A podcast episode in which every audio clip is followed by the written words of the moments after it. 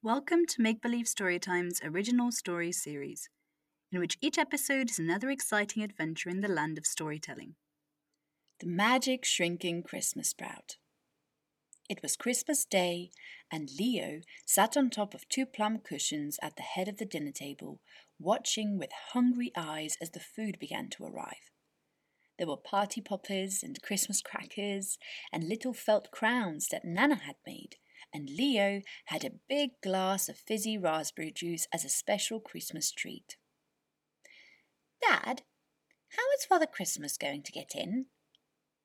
Nana and Grandad don't have a proper fireplace. He might get stuck in the wood burner. Dad laughed. Father Christmas has enough magic up his sleeve to get the presents under the tree, and even if he didn't, there's plenty of magic at Nana and Grandad's he could borrow. Leo frowned at Dad magic? Oh, yes. Magic things were always happening to me as a boy. I fell out of the apple tree one year. My head was just above the ground when something spun me round, and I landed on my feet. Leo stared at Dad. Magical thoughts of flying around the garden and turning somersaults in the air filled his head. Nana, is there really magic in your house?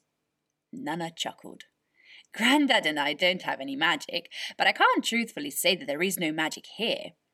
There are some odd goings on down in the vegetable patch. Goings on? Leo asked. The green pixies, Nana explained. What are green pixies? Leo asked. Are they scary?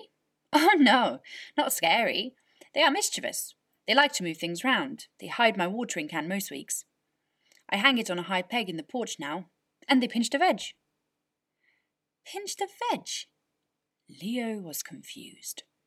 I don't mind them taking it, as long as they leave some for us, but they are getting a bit naughty. I popped down to the greenhouse this morning to get some vegetables for lunch, and the window was open. You must have forgotten to close it, Nana, Leo suggested.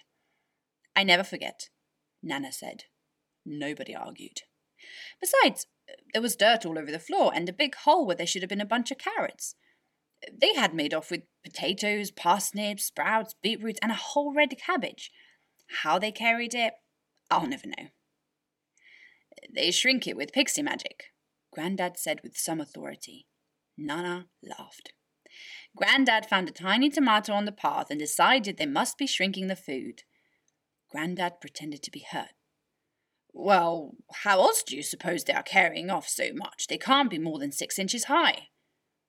Leo felt excited. Have you seen one, Grandad? Not exactly. I've seen the potato plants move when they rush through them, and once I saw tiny footprints on the pavement after one of them had run through a puddle. But it was a hot day, and they dried up before I could show Nana. Nana didn't look convinced. After careful consideration, Leo decided that if Nana and Grandad weren't worried about the green pixies, then he wasn't going to worry about them either. Now, I expect you eat all that up, Grandad said, as Dad placed Leo's dinner down in front of him. Every vegetable on that plate came out of our garden.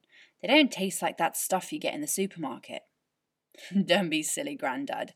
Leo can't eat all that, Dad said, giving Leo a wink. Leo picked up his fork and stabbed the sprout, grinning as he popped it in his mouth whole. The roasted sprout was deliciously sweet and melted as he chewed. He stuck his fork into the pile of veg and came up with another, but this one was tiny. Leo held it up, and the gravy coating sparkled in the light. He wondered if he had been shrunk by the green pixies like the tomato Grandad found. Then he decided it was probably just a funny looking pea and popped it into his mouth. The moment Leo bit into the pea sprout, there was a great whooshing sound, and his hair was flung back from his face like he was shooting upwards. His bottom left the cushions, and his skin began to tingle. As suddenly as it had started, the whooshing stopped, and he began to fall. Splush! Leo went under. He kicked his legs and broke the surface, reaching for something to pull himself out. All around him was a thick foam, and the liquid beneath him was a murky brown colour. The smell was overpowering, and small bubbles were rising from his kicking legs. His hand hit something hard in the foam. He grabbed it and pulled himself to it, leaning over to catch his breath.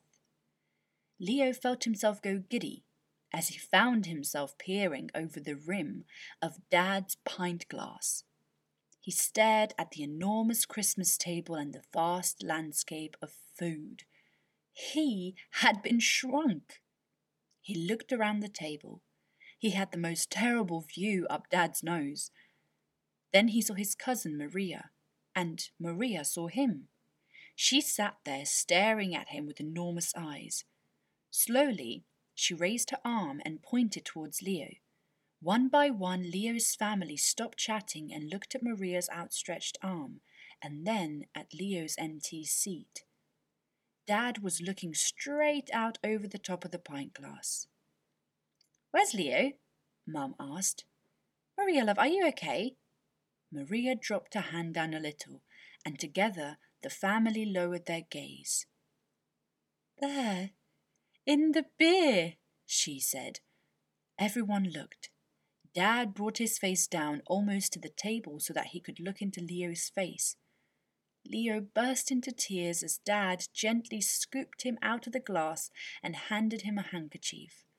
Leo wrapped it round his shoulders. He was very cold now. There, there, Leo, Dad said gently. What happened? It was the green pixies, Dad. They, shrunk me, Leo sobbed. Dad's eyes flicked up to Grandad and back down to Leo. How did they shrink you? Did you see them? Leo took a deep breath and stopped crying. It was the sprouts. There was a tiny one, like the tomato Grandad found. I thought it was just a pea, but as soon as I put it in my mouth, there was a loud noise and I fell into the beer, and now I smell terrible. Nana arrived with a hot water bottle wrapped up in a blanket. Dad put Leo gently down onto the bottle. The pixies are naughty and annoying, but they aren't mean, Nana said. There will be either a simple way to fix this, or it will just wear off. Leo looked up at her. The rest of the table were looking at each other, searching for clues in every worried face. Mum, who had not stopped staring at Leo throughout the whole incident, her hands pressed tight against her cheeks with worry, suddenly snapped out of her trance. We need a distraction, she declared. Why don't we play a board game? Dad suggested. Maybe an idea will come to us when we aren't looking for one. Snakes and ladders? Leo perked up a little. He liked snakes and ladders. Dad rolled first, and then again for Leo, who was reluctant to take off his hanky blanket. Six! he shouted, and began jumping from one square to the next. Uncle Martin was next. He dropped the dice into the shaker and gave it a good rattle. Leo clapped his hands over his ears and screwed up his eyes tight. The sound of the shaker was deafening. Watch out! Dad cried as Leo opened his eyes in time to see the dice rolling towards him. He tried to jump out of the way, but the dice caught his leg, knocking him off his feet. Leo landed hard.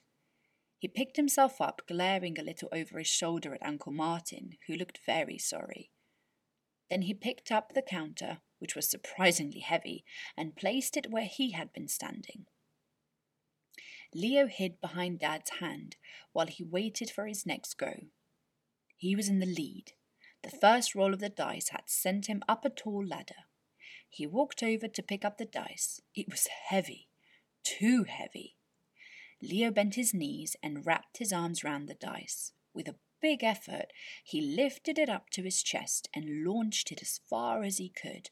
The dice landed just in front of his feet, still displaying the one that Maria had rolled. Leo felt sadness and anger bubbling in his belly and clenched his fists. He shouted at the top of his voice, I wish I was big and strong again. Dad's eyes popped wide. That's it, Leo. You've got it. How do you get big and strong? Leo's anger fell away. By eating all your vegetables, he cried. Dad raced to the kitchen and fetched one of every vegetable from the leftover dish. He carefully made two tiny cuts in the carrot and pushed a cold orange lump onto the edge of the plate. He watched as Leo bit into the carrot and chewed. He was astounded to see that with each mouthful Leo grew a bit taller. He had doubled in size from three inches to six. It's working! he cried. It's working! They all watched and waited as Dad made two slightly larger cuts into a potato and popped out a piece for Leo to eat. Leo gobbled up the potato as quickly as he could, shooting up again to double height. He now stood twelve inches tall. Quick, Dad, another one! Dad cut off the end of a parsnip and handed it straight to Leo, who swallowed it in three big bites. He gulped the last of it down, coming to rest at twenty four inches tall. He was now half his original height. There was sweat forming on Dad's brow as he picked up the roasted beetroot and handed it to Leo whole. Leo bit into it. The juice ran down his chin and dripped onto his t shirt, but he didn't care. Nobody cared. Leo was big and strong again.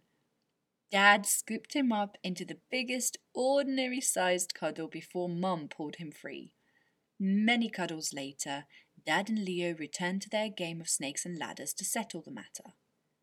Leo won several times in a row. The end. I hope you've enjoyed today's story. And remember to follow Make Believe Storytime on Facebook, Instagram, and YouTube for activity suggestions, free colouring pages, and of course, storytelling videos.